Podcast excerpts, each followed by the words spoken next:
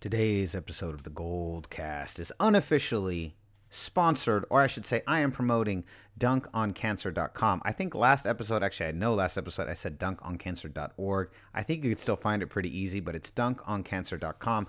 For every dunk that is being made. I'm donating one dollar to cancer research. This is a uh, this is being performed. By, this is being put on by Kevin O'Connor, whose father was recently diagnosed with cancer, and he decided to turn this into a positive. Kevin O'Connor is one of the best NBA analysts in the game. Works for TheRinger.com, and so I am supporting and pledging a dollar for every dunk that happens. So the more games that happen, the more money that we give. And before game two, the, before game three, there was approximately 14 dunks that had happened. So I don't know what the count is after game three, but I am doing this. Go check out dunk on, dunkoncancer.com. All right. We have a killer guest today. Candlestick Will, known by his real name, Michael Saltzman, comes onto the show. He he's he's fantastic. The analysis he's going to give is great. You guys are actually going to love him. He, we start with uh, just a discussion of how we met. We talk about the Giants. We, you know, we get into a brief discussion about the Giants, where they are, where they're going to go, and then we then we get into a great discussion about the overall just dynasty that San Francisco has been experiencing. You know, we pump this in your guys' heads all the time. It's great to talk about it with another guest, and then we go into a deep, deep dive over this Warriors NBA Finals run. We talk about everything, everything leading up, the Warriors leading up to this moment, and where they are now. This conversation is awesome. I'm very excited. Can't wait you guys for you guys to hear him. And before you do that, remember you can find the Gold Cast on iTunes, YouTube, Stitcher, all places where great podcasts are sold for free. You can like, subscribe, follow us at the goal at the underscore Goldcast on Twitter on YouTube, YouTube youtube.com slash the goldcast and facebook.com slash the goldcast. All right. Always, we've got a ton of reader comments that are starting to come in. I know we we I will get to those on Sunday. I'll get to those on Sunday. We'll reach out and because a lot of people have been responding to us, especially because YouTube is kind of the place to go for those comments. So I appreciate it. Like, subscribe. If you're on iTunes, give us five stars five little stars. Give us 10 stars, even though don't allow it. Give us 10 for the five. Helps the algorithm, keeps us at the top. Now, we're here. There's a lot to talk about. Warriors, Giants, even a little bit of 49ers. We managed to squeeze a little bit right at the end. But before we get started, of course, your professor of fanalism is here. Class is in session. Let's go. San Francisco, are you ready? This is the Gold Cast.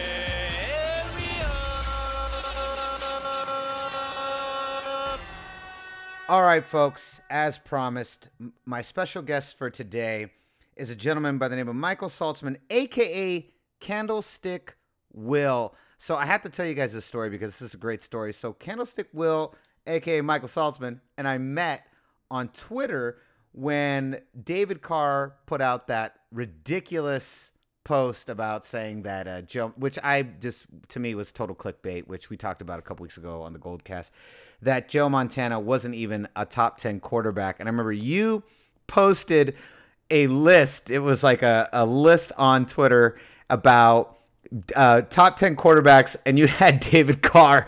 It was like dot, dot, dot, dot, dot. David Carr, I think it was like in the 400s. Well, I, I kept it pretty simple. I had Joe Montana one, Tom Brady two, because the, you know those those two clearly are the the standard, especially in the Super Bowl era. And then I just skipped all the way down, put his brother, you know, uh, somewhere in the 400s, and then I think I put him somewhere in like I don't know 9,000. And it wasn't it wasn't that bad, but it was it was pretty bad. Um, and well deserved. And j- just with the idea that it's like, okay, you you two are nowhere near the area code of some of the legends, so I have I have I've never have a problem with a guy who's you know didn't have a great career having opinions about the game, but when you say that t- that Joe Montana is not top ten, it, it it definitely makes it easy to uh, to p- kind of pick apart uh, the opinion. Hundred percent. And I remember I linked to that, so I linked to it and I uh, and then and because I had seen a bunch of stuff on it, but I saw your post and I thought your post was hilarious, and I was like, all right, I'm gonna retweet this, and then everyone let everyone know I'm gonna talk about this on the Goldcast, And then you reached out and you were like, "Hey, are you to put me on the show or what?" And I was like, "This is great. Absolutely. Let's get you on the show." And then going through all of your stuff, it was awesome because I saw that you were a staff editor for China Basin Chatter. You've obviously done a lot of writing for the Giants. And so just give me a little bit of the history. Tell tell a lot of fans for the Goldcast. So, you know, Goldcast, we focus on 49ers, Warriors, Giants all year round. That's what we talk about. And obviously, the War the Warriors are getting the most love right now. 49ers generally this originally started as a 49er podcast. They get a lot of love. Giants don't get as much love as I want them to. Obviously, as you know, that they're the the baseball is very polarizing in 2019 as far as where it is. Tell me how you got into writing for the San Francisco Giants and what what that's all about. And you know, you've kind of written for a couple different places. I've seen FanSided as well, and just kind of let let the fans know where you come from in that perspective. Yeah, I mean, I actually I went to school for writing. You know, I ended up getting a degree at San Jose State in broadcast journalism, and and I, you know, sports writing was kind of where I was planning on going when I was in school. And you know, 20 years later, um, you know, I'm I'm doing uh, you know different blogs in different places um, for the Giants, and so you know, I ended up becoming a teacher. So my you know that's my day job. Um, and ended up finding that you know teaching about writing ended up being more more fulfilling but my my true love and passion is sports. I've you know grown up you know uh, r- real quickly. It was like when when you're a kid, you want to be a pro athlete. You know, I was gonna be the first three sport athlete. You know, baseball, football, basketball. You know, because when when you grow up in the when you grow up in the era of Bo Jackson and Deion Sanders and Brian Jordan and Charlie Ward and all these guys.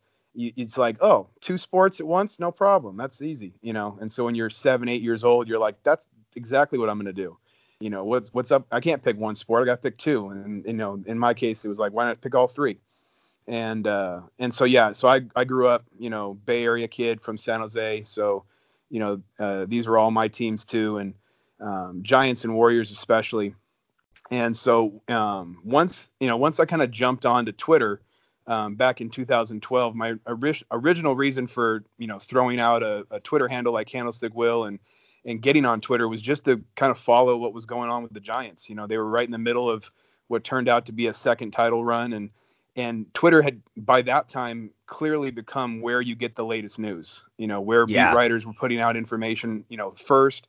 You know, going on a website and trying to find articles, it was like that was hours later. Like if you wanted to know what happened the same inning something happened, there'd be information on Twitter. So I jumped on Twitter, got on there, and just started friending baseball fans, Giants fans, different things, and um, started writing for Baseball Essential. Not that long after that, you know, maybe only a year or two later, and started doing just just Giant stuff, and it was great. And had an opportunity to write there for a while, and and then uh, a guy reached out to me and and told me about Around the Foghorn, which was part of Fansided, and same exact setup as far as you know being able to write just about the Giants and no no pressure to write all the time, but you know trying to write you know maybe one article a week at most, and um, and so it just it was always a real nice uh, place to find you know find ways to just kind of get my my uh, love for the Giants out there and and be a writer, which is something I always wanted to do. And uh, the the guy who runs China Basin Chatters has been a friend of mine on Twitter for a long time now, and a few of us from from uh, from from around the Foghorn had uh, decided um, we wanted to kind of have our own place. And China Basin Chatter was a, a website that had been going in, in, the past and kind of fallen dormant because um, they hadn't been writing as many articles um, anymore. And so they wanted to kind of start it back up. And so it gave us a place to just have our own have our own space and and uh, and have our own freedom to to write about the Giants how we wanted to. And so uh, you know, we, it's a good core group of guys and and, and girls and um, we you know talk about all all Giants levels, you know minor leagues as well, and have some minor league experts as well as as guys who love to talk about the the pro team. And yeah, the last three years, you know, it's hasn't been as fun to write about. You know, I, I literally wrote an article this last week about how good the 2022 Giants are going to be with uh, these added draft picks and uh, guys like Joey Bart and Heliot Ramos and Marco Luciano and some of these uh, prospects, but that that you know leaves a lot to be desired for the next few years. Absolutely, and actually, I read that article, and that was a great article. And I think for the Giants fans, that's I feel like really we're in a position right now where basically we're we're waiting for for Boch's swan song to finish, and he, all due respect, he deserves to go out exactly the way he wants to. I think he's he has more than earned that right with the Giants. I'm not even mad. I'm not bothered. I'm not angry. I'm like Boch Boch deserves to go out the way he does, and then once he's gone.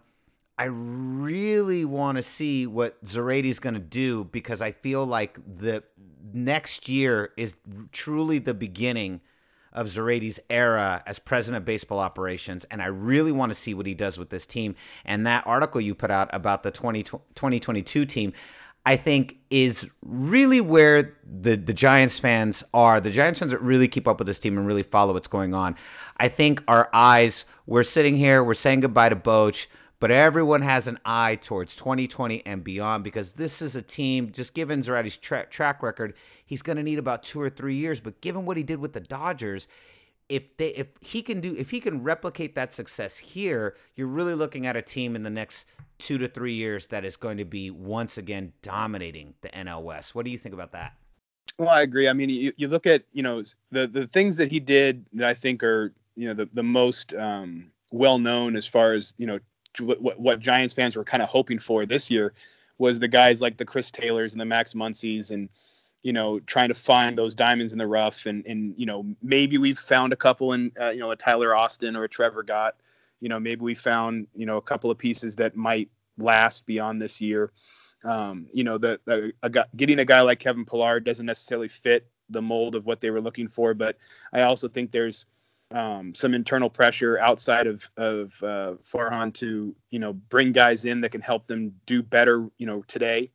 Um, but at the same time, you know Pillar's contract doesn't you know ends next year, so you know they're not looking to make any long-term commitments. You know Derek Holland's contract ends at the end of the year. Most of their veterans that they most of the veteran players they brought in were either minor league deals or one-year deals and uh, so there's no there's no added um, inflexibility. Um, you know, one of the reasons I wrote the piece as the 2022 Giants is because all the veterans on this team go through 2021 for the most part. Um, with uh, Longoria is the only contract that's guaranteed through 2022, and uh, and Posey has an option to 2022. So um, you know, by then I can't imagine that Posey or Longoria are still Giants, and even even if they are, you know, Posey's you know not the same, uh, not going to be asked to do the same things he's doing now. So you know, by then Crawford will be somewhere else if he's still playing. Belt, same thing, and and so it, will be a, a huge transition, you know, and you know, we can have conversations about should they extend Will Smith, should they extend Bumgarner, should they trade them both, should they trade them both and then try to bring them both back you know, all those different combinations. But when you're just looking at what they have in the system, it's going to take a few years before those players become, you know, a huge part of their core. Um, you know, Joey Bart could be up as soon as September. Um, the way Heliot Ramos is hitting in San Jose, maybe he's only, you know, uh, in the minors for another year or so. As young as he is, um, you know, right now you know we've seen that with guys you know like in Atlanta with Acuna and uh, Soto and in Washington that teams are realizing that the sooner you bring a guy up when they've shown they can they can play, the cheaper it is to play them during their prime years. You're not losing um, at bats and innings to guys you know in the minors when they could be producing in the in the major league level. Yeah, it is it is very interesting and i love that i love that article. Definitely you guys go check it out. If you go to at candlestick will he's friends of mine on twitter. You can go right over there and you could see it. You could find links to china basin chatter and you could see the article he's talking about especially all of our diehard giants fan. Go check that out because it gives you some excitement for what's happening in the future and it just kind of reiterates what we talked about on the goldcast previously that the giants as currently constructed we really you really just kind of have to hold through this year and and and next year and the year uh, and the year after is when they start beginning the real the real big rebuild. So you know, just one more year, and I'm actually fine. Like I've said, I'm fine with them being where they're at. I I don't mind. Let Bochy leave on his terms. The man brought us a dynasty. He he broke a 50 year streak of no World Series. That run from 2010 to 2014 was so epic. There was every single year that those guys were there. That everybody counted us out. No one said the Giants were going to make it. They come in from the wild card from 2014 to go all the way to Game Seven against Kansas City basically Bochy and the way Bochy structured that postseason with Bumgarner using him as your core, that is essentially the blueprint for how the Cubs won it two years later. So really, I really can't. You really can't say enough about Bochy and what he did. I mean, his his style of managing in the post influenced and changed the game for the rest of this decade. If you if we were having this conversation in 2009 talking about hey hopefully by 2012 we'll be good it's like it'd be a different conversation i think once we won won a championship for me especially it was like i had always been saying i want one championship in my lifetime and so to have three it's you know mind boggling and uh, I, I, we don't have to sh- shift to warriors talk yet but the idea that i could see my favorite baseball team win three championships and then see my favorite basketball team suddenly become the greatest dynasty we've ever seen because no none of us were alive during the Celtics run. It's like what what is happening? How does this world completely 180 from the the Warriors that had you know traded Tim Hardaway for Bimbo Coles and the Giants that thought J.R. Phillips was the answer when they traded Will Clark. Like I mean, you know, it's like to see to see these teams completely 180 from what they were in our, in our youth. You know, it's it's it's incredible. Or at least in my youth. I don't know if we're the same age. We no, we probably are. We, we probably are. I was I was born in '80, so I was there for. The okay, so yeah, we're both we're both. I'm 39, so yeah, we're we're both 1980 uh, yep. kids. So there we go. Yep, yep, absolutely. I was there through the my earliest my earliest memory of a championship was uh, it's either 88 or 89 and even my dad can't remember anymore. He can't confirm, but we after we won the Super Bowl, my dad piles us into his car. He is a white Regal at the time, white Regal lowrider. We go down the Mission District, and I, I kid you not, he's wearing the classic vintage gold 49ers jacket, which I own. I own the very, I own his jacket. I own like several more. He sticks his hand out of his car and he's high fiving the drivers on the other, going the opposite direction down Mission Street. We're going down past 23rd, 22, 21 on our way to downtown. That was my earliest memory of a championship. But I think what you did, that was a great segue. Let's go right into this about the Warriors. I agree. We've been banging this drum on the Goldcast for years now. That w- what what what has happened with San Francisco Bay Area sports this decade? Uh, the Niners losing 2012 is still the most heartbreaking thing out of everything, all the success. I am still upset and hurt about it. I can, I've never, I've only seen that game once. I, they played it over the weekend. I saw it on a TV. Yeah, and I literally just bolted. I was like, I can't. I'm sorry, I can't. Yeah, I, I, don't know. I can't remember if I sent out. A, I think I might have sent out a tweet being like, you know, attention Niner fans, just a heads up, like as kind of like a warning. I, I you know, I, I, I, I, maybe I didn't actually. I don't. I mean, we can we can look back, but I don't know if I sent that tweet or not. But I, I was doing it kind of as a warning, as like I'm not sure if uh if if if my if the Niner fans out there can handle it. Yeah, but no. just, just like maybe don't turn to 212. You know. yeah, exactly. And but this run, back to back dynasties, I, I, always talk about the, the 49ers run from 81 to 95, epic 15 year run, basically the precursor to what we're seeing with the Patriots now. You know, it, this was the, the precursor to it. The only difference, what I what I find more impressive about the 49ers run is that the 49ers, we did it with two different head coaches two different starting quarterbacks. We the core the the the primary core of quarterback and coach changed and we still maintain that success. And Steve Young, we always talk about this on the Goldcast, the perfect stat. The perfect stat is Joe Montana, four Super Bowl rings, three MVPs, 11 touchdown passes, zero interceptions. A perfect stat. Literally, he is flawless. I, no one, I don't, I don't know if we'll ever see that get broken. And if we do, I hope it's someone in a red and gold uniform. But Joe Mont- uh, Steve Young continues the trend of the perfect he, stat. He is flawless in his Super Bowl win. Just I just never thought we'd see a run like that again. And to get it with the other two teams, and as you said, Giants were always kind of you know, always the bridesmaid, never the bride. Warriors were competitive, but you know, you no one ever really thought the Warriors were actually going to win a series. And for both these teams, you got the Giants breaking the 50-year streak, Warriors breaking the 40-year streak, back to back. We have won more championships in this 10-year era in the Big 3 than the Boston has, which no one ever talks about, and that drives me nuts. But what do you think about this overall success? Because it is, it's like you said, it's mind-boggling what what they've done. Well, I mean, and you know, if, if we're the same age, then we we saw just the hideousness of the Chris Cohan era with Yes. the Warriors and just how how many how many bad decisions and you know it, we- whether it was you know not risking uh, taking someone like Kevin Garnett out of high school, which was would have been a huge out of nowhere risk to take Joe Smith or you know choosing not to go after Kobe Bryant even you know even though he wanted to go to the Lakers. It's like well, draft Kobe Bryant and trade for Vlade Divac. You know it's like Mhm. you know have some Mhm. foresight into like well still go get the best player and then have a great asset and then and then who who knows maybe he does come to you anyway um, although if I was Kobe I wouldn't have wanted to go anywhere near the Warriors but you know all these all the trades I you know I mentioned the you know giving up Tim- Hardaway because he tore an ACL you know with the idea that like you you mean you can't recover from a ACL like come on Warriors uh, organization. We were begging for Larry Ellison to buy the team, you know, and then we get some guy named Joe Lacob who we don't know who it is, and uh, and and then hilariously he trades Monta Ellis like right afterwards, which was the right move. And I was I was one of the few Warrior fans was like, why are you why do you care about Monta Ellis this much when you know Andrew Bogut's clearly a, a better fit for a championship team, and Monta Ellis is a six man who's been who's been asked to be a starter. Like I spent 30 years watching the Warriors have a bunch of six men start. And, you know, Monte Mhm. Ellis was the be- was one of the best of those six men, but he was not, you know, as good as he is, he was always better being able to come off the bench and just be a scorer the way uh, Lou Williams and uh, Jamal Crawford uh, were. And um, just because he was never a great defender and he was always quick, but he, you know, couldn't stay with guys, you know, for 40 minutes, but you put him out there, you know, and he can score 20 a night off the bench. That's pretty elite um, for that that kind of spot.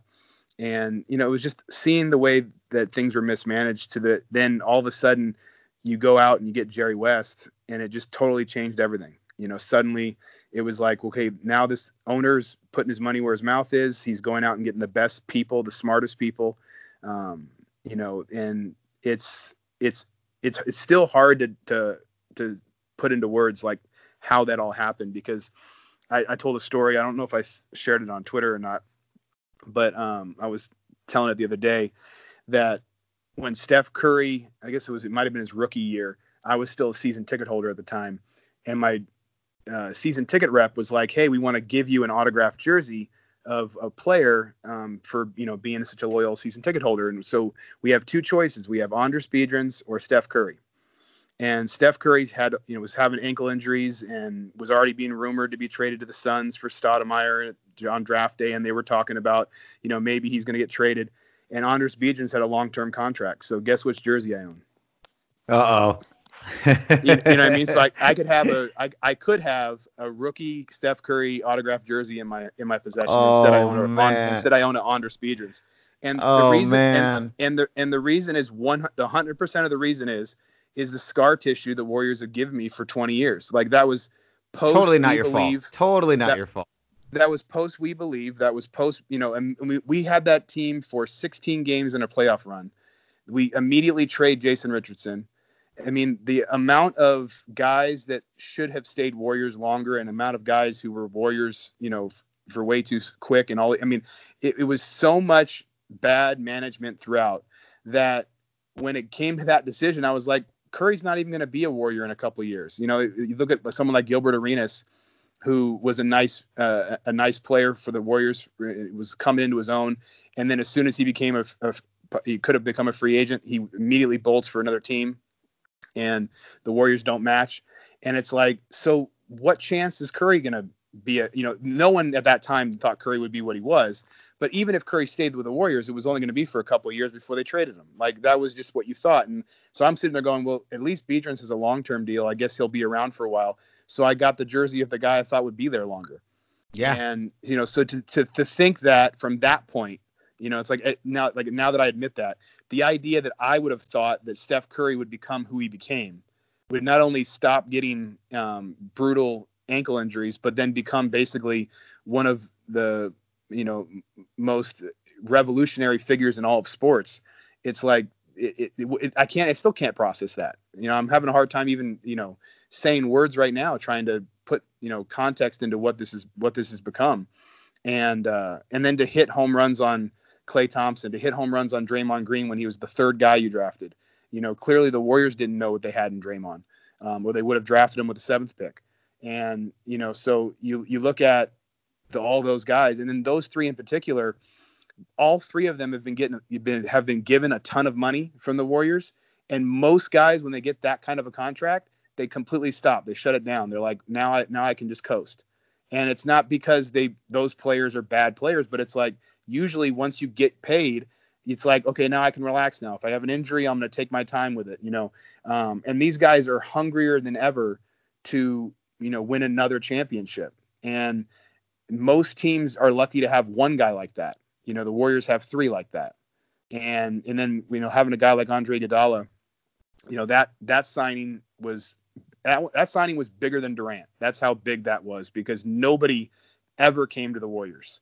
And Iguodala looked at what Silicon Valley could bring to him off the off the court, saw what they had in in in uh, in Klay and Steph, and said, "I can I can help that. I can help here. I can help bring it you know bring a championship here."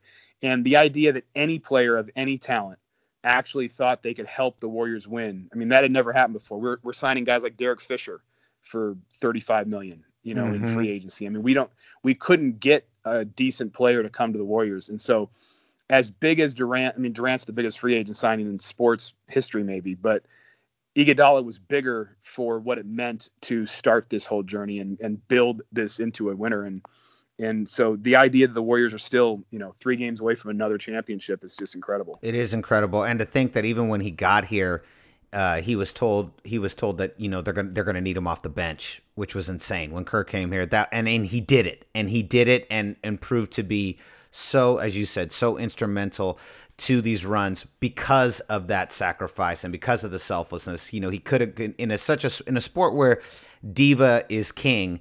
He did the opposite, and it's incredible. Now let's talk. Let's let's get into this now, uh, since we're here. Game three, we both said off air that had we recorded this last night, there would have been just f bombs left and right. I'm still so pissed off about it. And it's not the Warriors' fault. It's nobody's fault. It's not the Warriors. It's it's just injury laden. You you can't you can't even be angry at the Warriors. Although I do feel there was another gear for this team. But you know, I always talk on the Goldcast. Michael, why don't you give give give everyone your opinion on this? What did you see? How frustrated with you? What was your journey through a frustrating, frustrating game three last night? Well, the, fir- the first thing that I'll mention before I do any kind of ranting and raving of any kind or of any version is you know, when you when you give up 17 threes and you have 14 turnovers, there's there's not much more you need to say as to why you lost. Yes. Um, most of those 17 threes were wide open. You know, like the idea that Danny Green could go six for eight from three suggests that even when he was when he, when he had already made three or four, we're still leaving him wide open. I mean, that's that's just irresponsible. Um, you know, no matter, you know, that we saw that in game one a little bit with Siakam. It's like once he establishes himself in the first half as having a hot hand, then you don't let him get comfortable ever again. And, you know, Ron Adams is a genius and they're amazing at making adjustments in game to handle things like that. And I thought that was the one thing that they were um, really poor at was, you know, locking down defensively on keeping guys like Danny Green and Kyle Lowry from getting open looks at the end of games uh, or at the end of at the end of that game. Because you know Kyle Lowry gets an open look in games 1 or 2 you're fine with it because he wasn't doing well. In game 3 his shot was falling. So he was shooting with confidence. He was looking for his shot in the second half.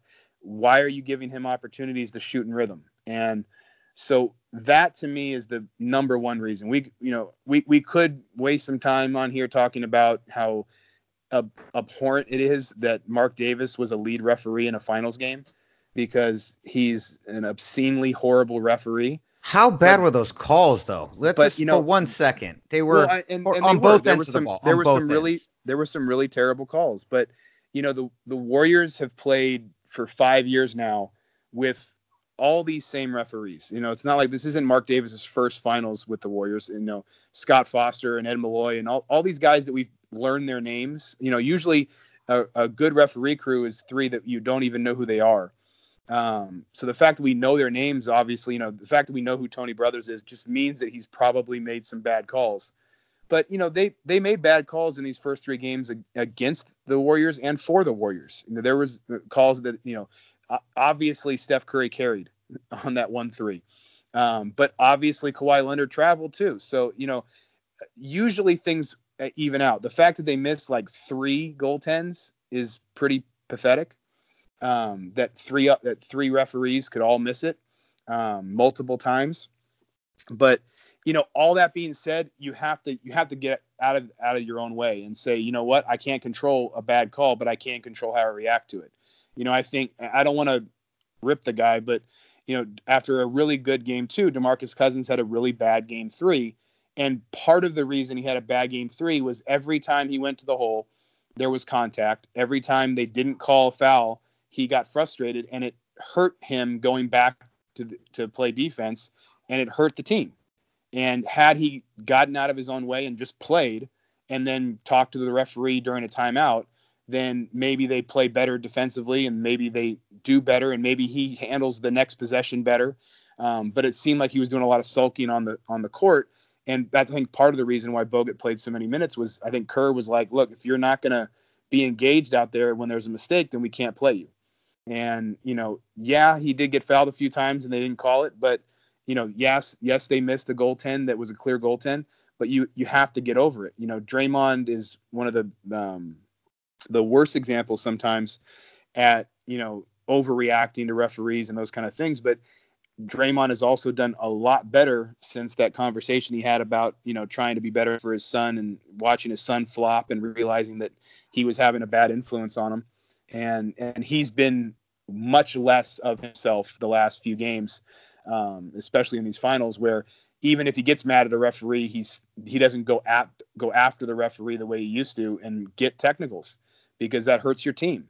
And um, and so I think that's something that DeMarcus needs to realize is that look, no matter what mistakes they might make, we make mistakes too. You know, you're going to make mistakes. You're going to, you know, throw a bad pass. You're going to, you know, have a turnover here and there. The refs are going to make mistakes too. So you you have to get out of that um, mindset that they're out to get you or that oh I can't believe you made that call. Just play. And the Warriors have done a better job than every other team in the last five years at getting over that and just playing. You know, while James Harden and Chris Paul complain to the refs on every possession, the Warriors take the lead. And you know, we beat the we beat the Rockets every year because of that. Because ultimately, you know, we do a better job even when you know Draymond's at his worst. We still do a collective better job at you know just playing and just looking for open shots and just playing defense. And you know, right now the Raptors are playing better, and the Raptors have played better than we have in the first three games. So let's talk about that. So in the first half, I agree with you. the The defense was sorely lacking. You're seeing you, and especially in the first in the first half, you're seeing the Raptors just get in the paint with ease. A couple wide open threes, but they're just rolling into the paint. And then then in the second half, okay, so the Warriors start doing a better job of defending the paint, but now you've got the Raptors just throwing dropping threes with ease, and it just seemed to be an overall mismatch on defense. But don't you think a little bit of that has to has to fall on the shoulders of the fact that we don't have Klay Thompson, who's one of the best two way players in the game? Oh, absolutely. I mean, you know, you look at the versatility they had in Game Two to be able to play Klay Thompson and Andre Iguodala and, and even Livingston, who's you know Livingston's not the defender he used to be, but he's he's okay. But when Livingston suddenly becomes your second best defender on the on the perimeter um, instead of your third or fourth, you know that that changes a lot of things. You know, Draymond Draymond's at his best when he can be more of a center fielder and you know free safety type and be able to just kind of roam and help with all five guys on the floor. And when he when he has to be completely locked in on a guy, it means that there's no extra help for anyone else.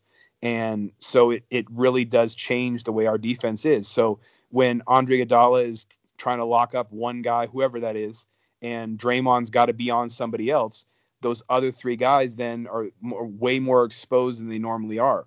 And you know, last night a lot of times it was guys like Bogut and guys like Quinn Cook and Alfonzo McKinnie. and you know those those are nice players, but they when they're all on the floor at the same time, that really does change the dynamic. And you know, if if Klay can go in Game Four, that changes a lot of things, but mostly it changes things defensively because you know as good as he is offensively, he's always been underrated defensively. and you know just proof by the fact that he still never won a first team defense, you know, in, all NBA defense, and even this year just finally got on an all defensive team for the first time in his career, and he's outside of Kawhi Leonard, he's the best two way two way player in the game. Hundred percent, no question. So you actually dropped some news on me before we started that we haven't talked about in the Goldcast. Talk about Kevin Looney, Kevon Looney. Well, it, it's a, it was reported by ESPN, so you know it seems like anytime that uh, Adrian Wojnarowski says something, it's about as close to fact as it can get.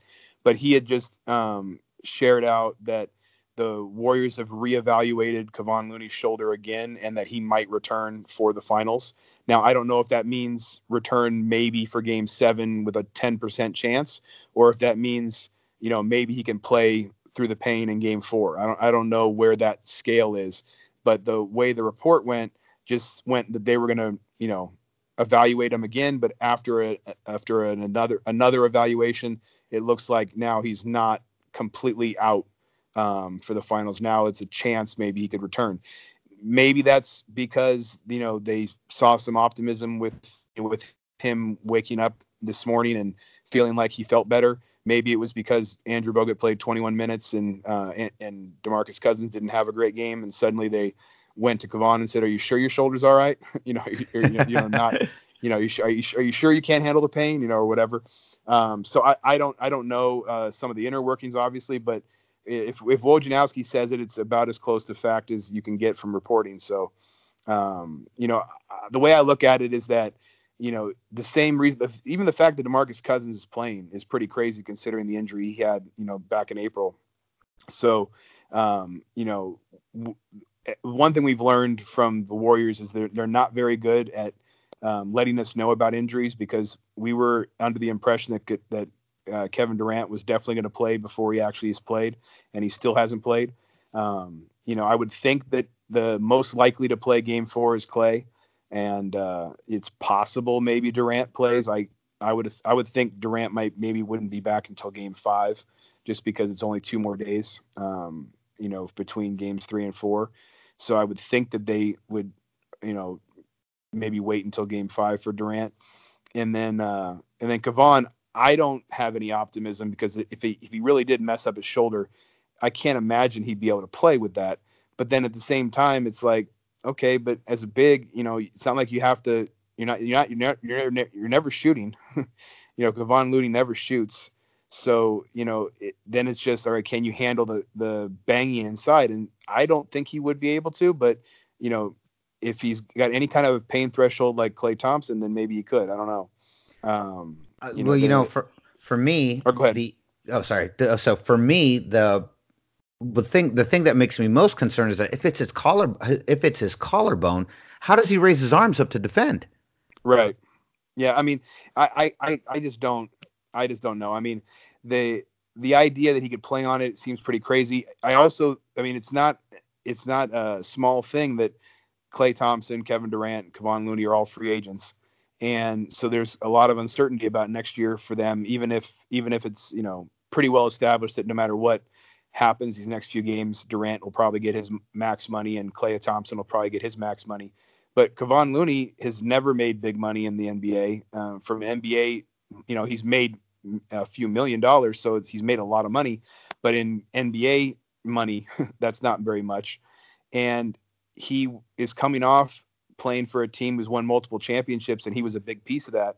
So in the offseason, he has a chance to make a ton of money. And you know whether it's from the Warriors, you know, deciding to, to keep him, or whether some other team decides to, to offer him starter money. And so there's a huge risk there if he plays injured and then ends up hurting his shoulder worse. You know, I don't know. I'm not a doctor. I don't know the inner workings of of shoulders. I I've always gotten the impression that if you or injure bone that somehow that's an easier thing to heal and fix whereas muscles and and everything else can be a lot more complicated. So if it's just a, a, a bone then maybe you know even hurting it worse or just fighting through the pain won't hurt him long term. I, I don't know. Um, I haven't heard anyone say that you know what that injury would be like if he were to re-injure it or or injure it worse. But I got to imagine that it's for his career you know it it would make sense for him not to not to do anything that would create long-term damage.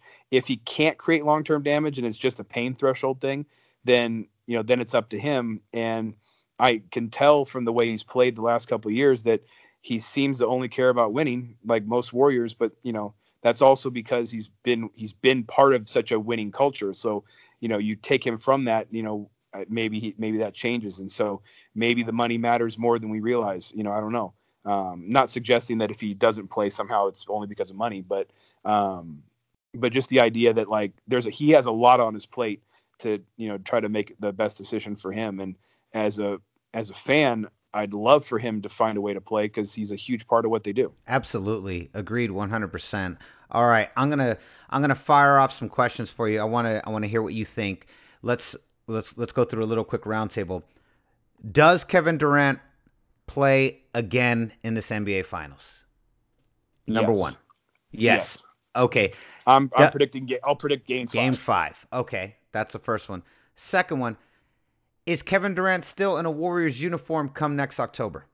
Absolutely. Yes. Maybe. Possibly. I don't know. I think you sound like everyone. I I really think this this idea that the Warriors are not going to sign him to a max contract for 300 million for the next 5 or 6 years that the Warriors aren't going to drop that on the table I think is ludicrous. I think 100% they do. And I, I I think the real caveat is whether or not Kevin Durant wants to do it, but I feel like as we've gotten deeper into this postseason, the idea that he is just going to be up and gone has has definitely withered. It's not as strong, and it I, honestly it feels like most of the time it's coming from beat writers more than anybody else. I, I think it's. I think it's coming from 365 days straight of having to cover it, and you you don't want to say the same thing for 12 months, so you come up with other versions of the same story. Uh, This is the weirdest offseason I've ever seen from an NBA standpoint, as far as any kind of like we we we tend to feel like Klay is definitely coming back and Kawhi is definitely going to the Clippers. Like those are the two kind of of the free agents. Those are the two that people would have put the most confidence in. Um, and but it's like who knows what Kyrie's going to do? Who knows what Kevin Durant's going to do? And to be honest, who knows what Kawhi's going to do? You know, Klay seems like the only one of the big group that is probably going to just stay with the Warriors.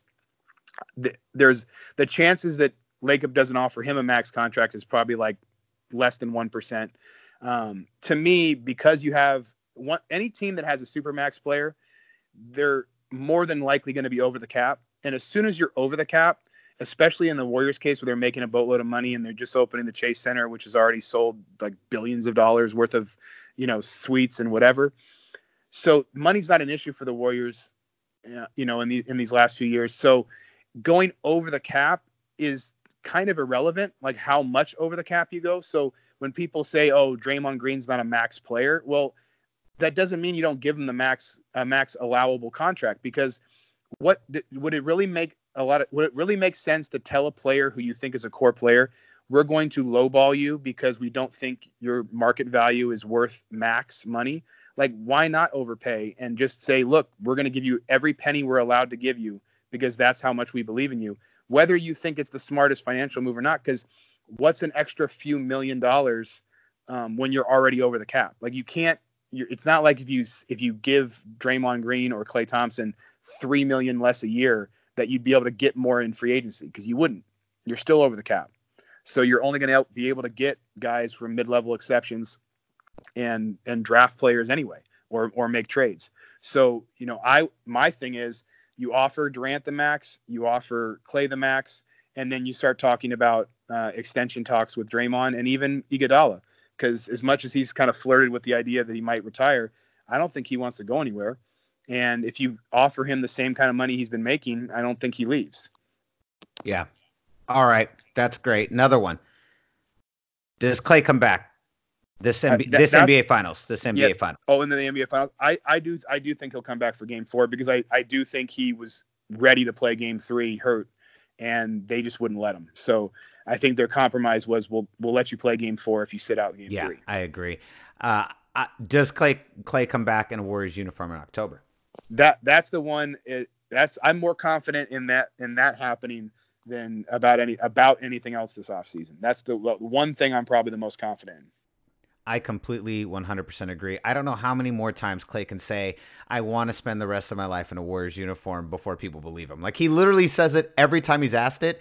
And still, we have beat writers trying to push this idea that Klay could be somewhere else next year when he has repeatedly said the entire year, I want to be in a Warriors uniform for the rest of my career. Well, and and, he, and I think he also knows. He said he said it the other day when he was talking about when they asked, they asked him about Steph and he talked about their their relationship. But it's it's a perfect relationship because he's such a good two way player and Steph has become such a revolutionary player.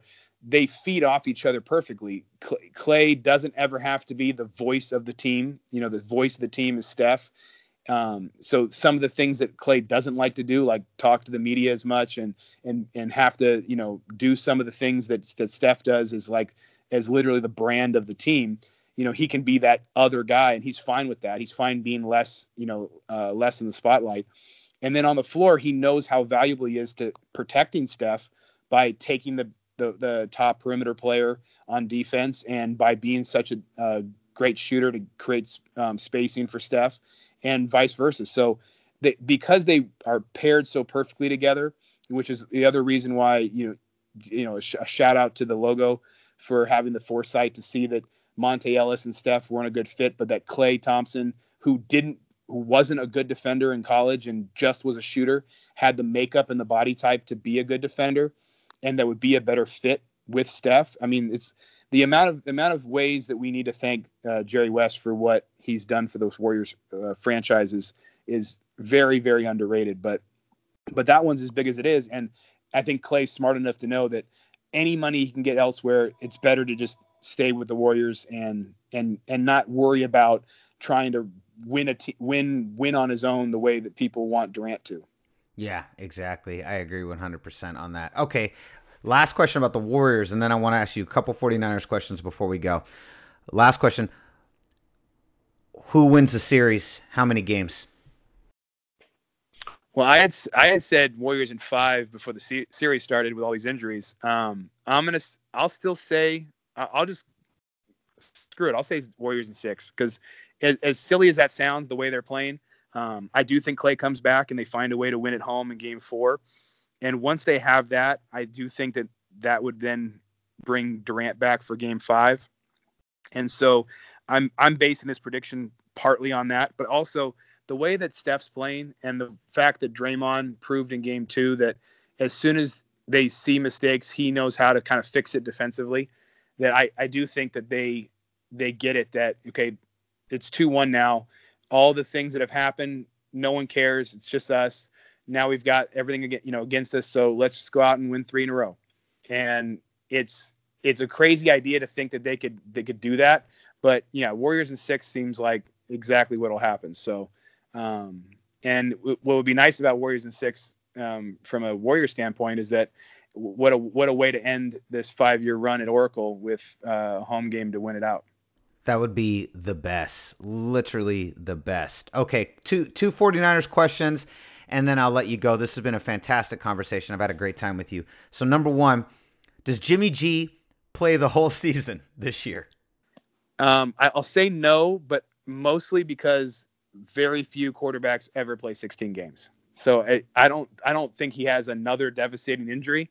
Um, but I also think that um, it's become such a brutal sport, and even with all the rules changes to try to help keep quarterbacks healthy, um, it's really hard to play 16 games.